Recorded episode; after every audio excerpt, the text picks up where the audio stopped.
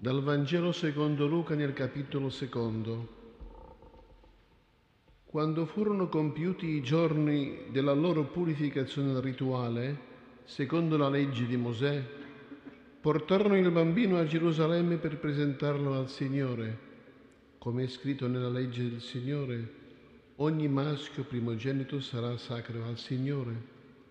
E per offrire in sacrificio una coppia di tortere a due giovani colombi, come prescrive la legge del Signore.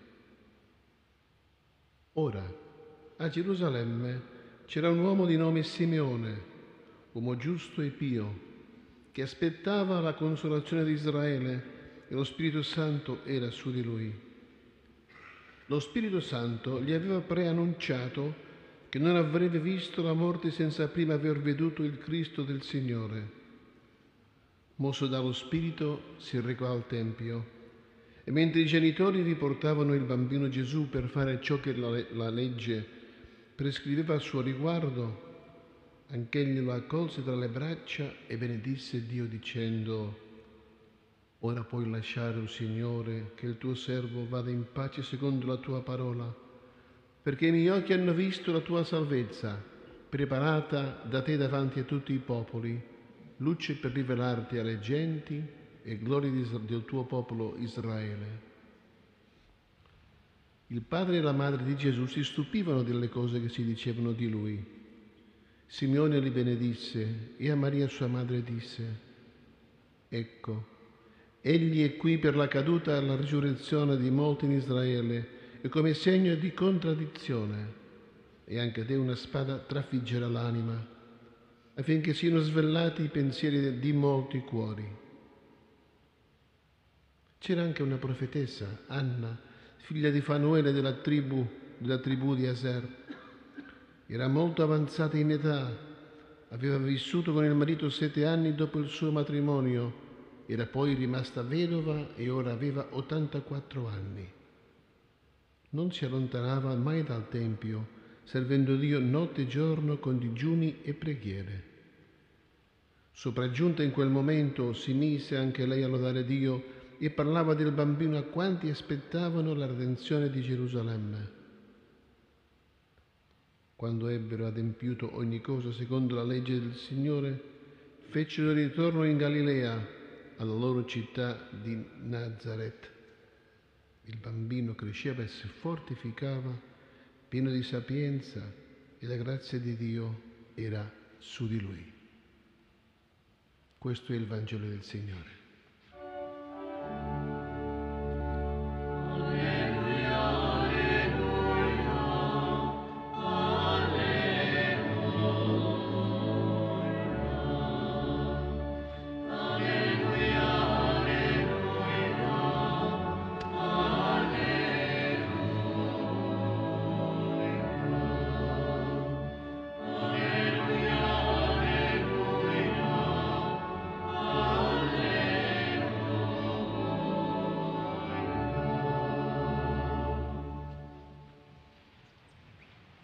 Rallegrati piena di grazia, Madre di Dio e Vergine. Da te è sorto infatti il sole di giustizia, Cristo Dio nostro, che illumina quanti sono nelle tenebre. Esulta anche tu, giusto vegliardo, che hai portato tra le tue braccia colui che libera le nostre anime e ci dona la risurrezione.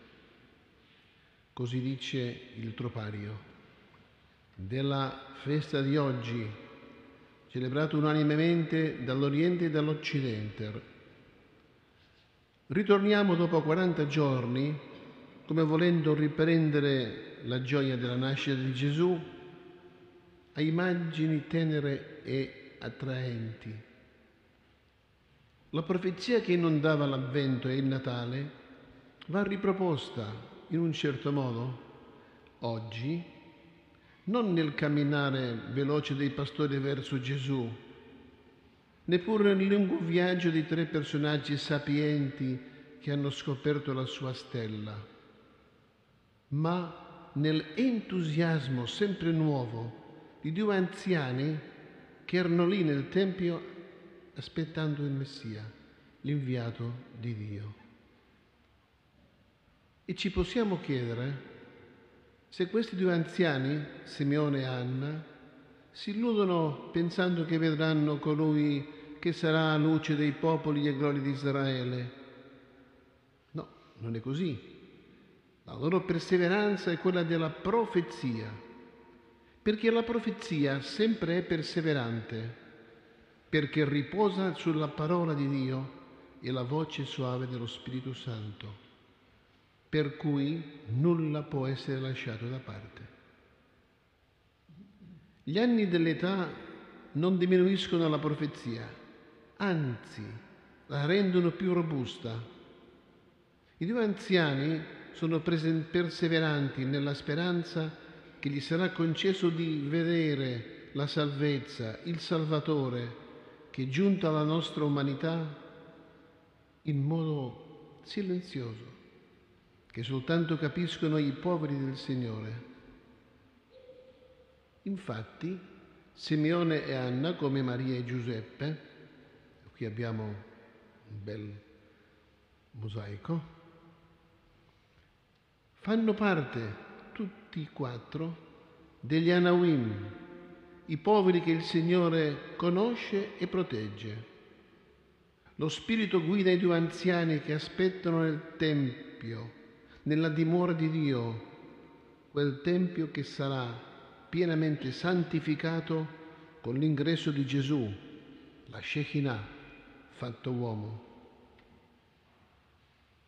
Gesù è portato nelle braccia di Maria, sua madre, ma essa lo consegnerà a Simeone perché l'anziano giusto, uomo di pietà e di misericordia, lo prenda e pronunci una preghiera di ringraziamento perché dice i suoi occhi, stanchi ma lucidi, hanno visto il Salvatore, generato da Maria, piena di grazia. Finalmente, dopo i pastori e dopo i tre sapienti che adorano Gesù, sarà un anziano a riceverlo nelle sue braccia e a gustare così il dono della pace di, del Messia. Simeone parla di una gioia profonda, di una pace senza limiti, che tante volte esprime la vita degli anziani, toccati dall'amore di Gesù e dagli amici che li accompagnano. Sono questi amici a riempirsi della speranza di quei due anziani che vedono Gesù e si rallegrano di aver trovato il senso della loro vita. Noi, tutti noi, portiamo Gesù al mondo, a tante persone che lo aspettano. Siamo come Maria, che dà il bambino a Simeone, e siamo come Simeone, che riceve il dono prezioso che è quel bambino. Questa è, infatti, la festa dell'incontro, il papantesis, l'incontro. Si radunano la famiglia della carne, biologica o legale, cioè Maria e Giuseppe, e la famiglia dello Spirito, formata da Simeone e Anna, che diventano i parenti di quel bambino. Andiamo dunque all'incontro del Signore che entra nel Tempio, a casa sua, nella piccolezza della sua carne di bambino. Il Signore verrà al nostro incontro perché le nostre persone siano liberate da ogni male e come dice il tropario che ho menzionato all'inizio, partecipino della risurrezione. Il profeta Isaia all'inizio dell'avvento parlava di un popolo che doveva vedere una grande luce, al di là di ogni guerra e malattia, di ogni violenza, di ogni egoismo. Ora, nel tempo degli anziani questa luce si dilagua nel mondo intero, allontanando ogni tenebra. La speranza di Simeone e Anna è anche la nostra speranza. Durante anni la preghiera aveva accompagnato quelle due persone anziane che desideravano toccare la carne del Verbo incarnato quel Gesù che era salvezza del mondo, e delle genti. Noi tante volte, gente di fede piuttosto piccola, ci chiediamo se veramente il Signore riempirà le sue promesse. Simeone e Anna non hanno esitato, hanno trovato il Salvatore nell'umiltà di una madre che nascondeva in se stessa il mistero di una vita che finirebbe nella croce. Questo è anche così.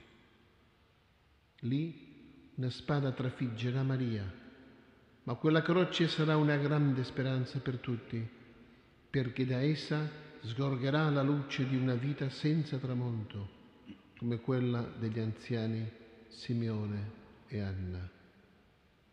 Questa è la vita regalata alla comunità, la vita che ci unisce a Gesù. Questa è la profezia di un mondo diverso che non vogliamo stancarci, continuare a comunicare.